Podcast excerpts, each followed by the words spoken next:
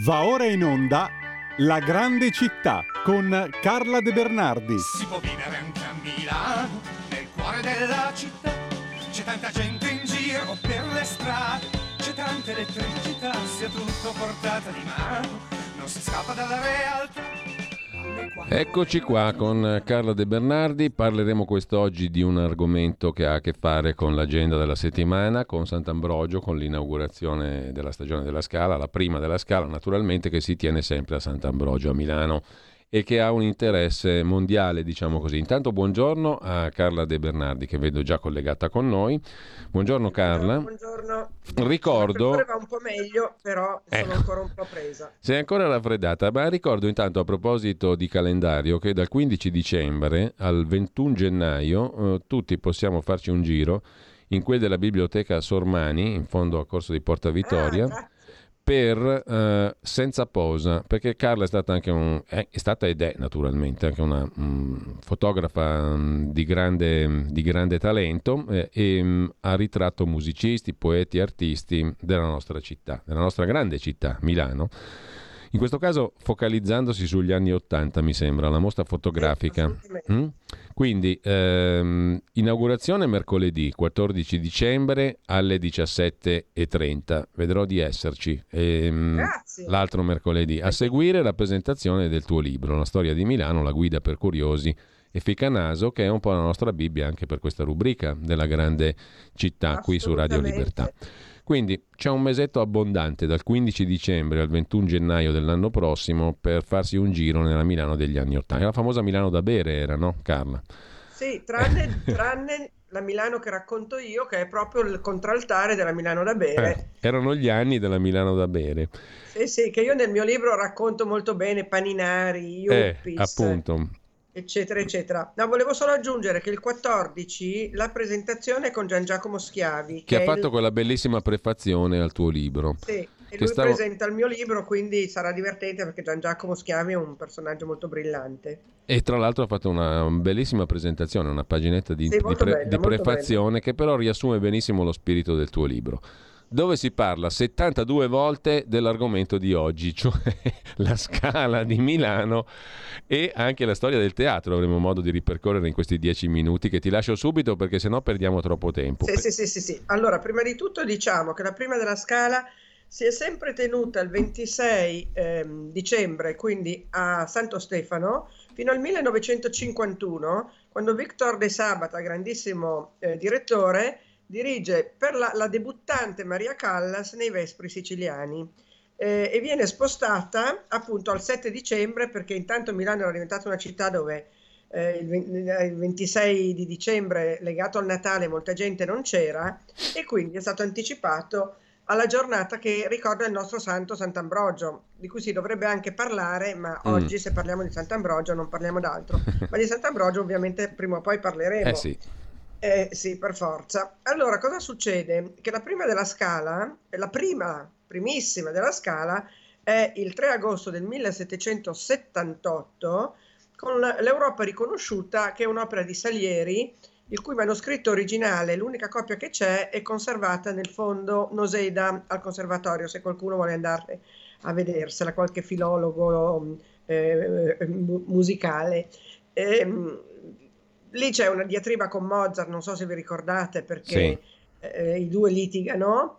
Ehm, e comunque viene, viene data l'Europa riconosciuta, che poi però non passa alla storia come una grande opera, mentre tut, neanche Salieri stesso viene un po' dimenticato. C'è anche quel bellissimo film, eh, se non ricordo male, di Milos Forman, no? sì, che, sì. che racconta questa rivalità e Salieri fu un po' punito perché poi insomma Mozart ha un'altra grandezza diciamo e quindi la prima della scala dal 51 si fa il 7 dicembre, è saltata solo nel 2020 per, a causa del Covid, non è stata fatta, e nel 68 vi ricorderete, eh, chi è non più giovanissimo come me, ci fu il lancio di pomodori e uova marce da parte dei giovani contestatori milanesi del movimento studentesco capeggiati da Capanna, che inferociti contro la borghesia milanese erano appunto gli anni della contestazione che a Milano è stata molto molto forte, forse più che in tutte le altre città italiane, con il movimento studentesco, lotta continua, mm. avanguardia operaia, anche di questo nel libro parlo, perché nel libro parlo anche di alcuni fenomeni che magari non si possono considerare la grande storia, e cioè Carlo Magno, Napoleone, Barbarossa, ma fenomeni che hanno interessato Milano in particolare in modo molto, molto significativo. Sì. Allora, eh, il teatro alla Scala ha una storia perché nel 78 si arriva a inaugurare questo teatro? Perché inizialmente a Milano c'era il eh, Regio Teatro, eh, il Salone Margherita, Salone Margherita, all'interno del Palazzo Ducale, che era in Piazza Duomo, c'era il teatro eh, chiamato Salone Margherita dedicato a Margherita d'Austria-Stiria, che era la moglie di Filippo II di Spagna. E questo mm, teatro all'interno del Palazzo Ducale subisce due incendi e eh, viene distrutto. Viene ricostruito a un certo punto in via Rastelli come ehm, eh, eh Reggio Teatro Ducale, sì, Reggio Teatro Ducale o, o Reggio Ducal Teatro, e anche questo viene distrutto da un incendio. Viene distrutto da un incendio a Carnevale del 1776 perché il figlio di Maria Teresa, che si chiamava Ferdinando, eh, gelosissimo della moglie, che era la bellissima Beatrice d'Este, di cui sospettava una relazione con un nobilastro o un nobiluomo che si chiamava Gian Giacomo Sannazzari, decide di dare fuoco al palco dove i due, secondo lui, nella notte di carnevale a teatro chiuso avrebbero dovuto avere un incontro d'amore. In realtà loro due non c'erano, c'era un amico del conte che si era nascosto nel palco perché voleva fare uno scherzo quando fossero arrivati i due amanti, ma non fa in tempo a fare lo scherzo, gli amanti non arrivano perché il Ferdinando dà fuoco al palco e dà fuoco a tutto il teatro. Quindi brucia nuovamente il terzo incendio del eh, teatro che aveva sostituito il eh, Salone Margherita. Allora fai conto che lì eh, il sovrintendente di quel teatro era Gian Giacomo Durini, il quale era molto amico di Maria Teresa, va da Maria Teresa e gli dice senti cara Maria Teresa, il tuo figliolo l'ha fatta grossa, ha dato fuoco al teatro che apparteneva a noi nobili milanesi, quindi adesso tu ne devi ricostruire uno. Maria Teresa, per placare l'ira contro il figlio, presunto piromane, perché dobbiamo essere garantisti, no? anche su Ferdinando, non possiamo essere certi che, eh, che, che, questa sia la storia e non sia soltanto una leggenda, no? ma pare sia abbastanza vero. Comunque, il presunto piromane, mai giudicato come tale, in quanto figlio della, dell'imperatrice, eh, che poi andrà a abitare lì, eh, viene, ehm, scusate, andrà a abitare al Palazzo Ducale, ricostruito eh, come Palazzo Reale ed è l'attuale Palazzo Reale settecentesco che vediamo in Piazza del Duomo, il Ferdinando, eh, insomma l'ha, l'ha, fatta bella grossa, sua madre per farlo perdonare autorizza ehm, il Gian Giacomo Durini a diventare con i suoi amici aristocratici proprietari dei palchi del nuovo teatro alla Scala che viene eh, costruito sulle rovine di una chiesa, per questo si chiama Teatro alla Scala, perché viene costruito sulle rovine della chiesa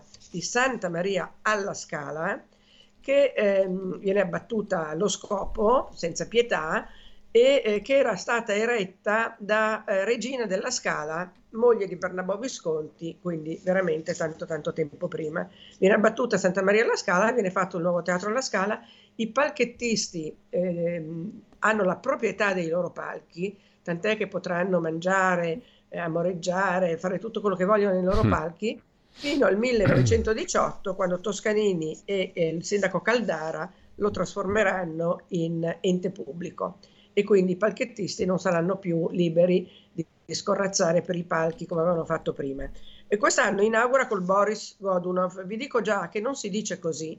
Il 7 dicembre, mercoledì, una musicologa e filologa eh, musicale, Laura Nicora, o Nicora, forse meglio, eh, bellissima e dolcissima, viene con noi al Monumentale alle 11 a raccontarci il Boris perché al Monumentale è sepolto il più grande interprete del Boris che si chiama eh, Tancredi Pasero, al Monumentale è seppellito Horowitz che è stato un grande pianista russo e poi Fanny Kaufman che è stata una grande dama russa, anche lei con una bellissima storia. Quindi andiamo a trovare questi tre personaggi e anche qualcun altro, a trovare ricordi, Sonzogno, queste persone qua. Ah, dimenticavo di dirvi che insieme al teatro alla Scala, Maria Teresa costruisce anche il teatro della Cannobiana, più piccolo, perché c'erano molte, molte richieste, quindi diciamo che fa un, un, eh, una scala di serie B, chiamiamola così, ehm, e che poi diventerà eh, teatro lirico. Verrà comprato da Sonzogno, la Cannobiana, e diventerà il nostro teatro lirico che sappiamo essere dedicato a Gaber. Torniamo al Boris, ripeto, non si dice così, per cui eh, perdonate la, la, la, mia pronuncia all'italiana, eh, che è un drammone di Mussorgsky eh, ispirato da Pushkin, ehm, con reminiscenze a, da, da, dall'Amleto di Shakespeare, un drammone in cui, questo, eh, in cui questo Boris, che è lo zar di tutte le Russie, che ha usurpato il titolo di zar al figlio di Ivan il Terribile, che era il legittimo eh, successore, ma che sembra fosse un po' pazzerello. Insomma, Boris usurpa il trono, va avanti, siamo alla fine del 500, primi del 600, va avanti a, a, a, regnare sulla Russia finché succedono dei pasticci, come succedono sempre nelle opere liriche, melodrammoni tremendi, che finiscono, eh, non è spoiler perché tutti lo sanno come finisce il Boris, con eh, il, la morte di Boris. E sapete anche che quest'anno si era detto, ah per carità, il Boris, la Russia, l'Ucraina, eccetera, eccetera, ma ehm, il sovrintendente Lisner e ehm, il sindaco si sono rifiutati di eh, cambiare eh, cartellone e quindi di togliere il Boris in quanto russo, che più russo non si può. Non dimentichiamo però che alla Scala avevano chiesto a, a, a, un famoso direttore di non dirigere se non abbiurava la Russia, a una cantante di abbiurare anche lei la, la Russia in nome dell'Ucraina. Eh, quindi ah, c'è un precedente per cui adesso fanno come dire un po' i verginelli, ma eh, la, la, censura sulla musica eh, russa era stata già fatta. Eh. Quindi per fortuna non viene ripetuto questo errore con la prima della scala. E con questo so che tu mi toglierai la parola. Eh, purtroppo, ci siamo quasi. Vi saluto. Mm. L'ultima cosa, che è una sì. curiosità che carina, il, la chiesa di Santa Maria alla Scala sorgeva vicino alle case dei Torriani o della Torre. I Torriani sono stati i primi signori di Milano, prima dei Visconti e degli Sforza. A un certo punto vengono sconfitti appunto dai Visconti, le loro case abbattute e lasciate lì in macerie perché si vedesse cosa succedeva a mettersi contro i Visconti e si chiamava appunto il quartiere delle case rotte e credo che esista ancora adesso a Milano la via Case Rotte. Carla, è, un, è, sempre meraviglioso ascoltarti, devo dirlo in questo caso da semplice ascoltatore e da coprotagonista di questa rubrica, per cui io ti ringrazio davvero. Ci diamo appuntamento al prossimo lunedì. Ancora. Sì, che parleremo della terribile strage di Piazza Fontana e delle eh, e delle, di quel periodo a Milano che è stato un periodo veramente spaventoso. Bene, allora eh, avremo modo anche di fare questa utile opera di rievocazione. Grazie a Carla De Bernardi. Ricordo... Grazie a voi, grazie Giulio, grazie a tutti. Ricordo sempre il tuo libro Storia di Milano che è edito da Iacabook, imperdibile, veramente enciclopedico ma stimolante al massimo. Grazie Carla, buona grazie, settimana.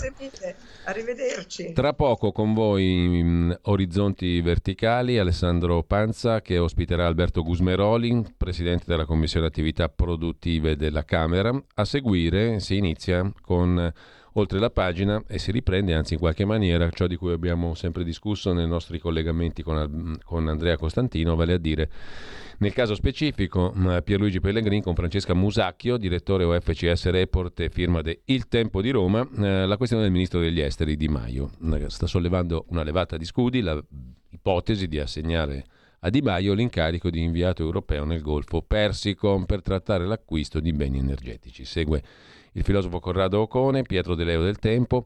Non perdete anche oltre la pagina di Pierluigi Pellegrin dalle 10.40 alle 12. Buona prosecuzione di ascolto a tutti.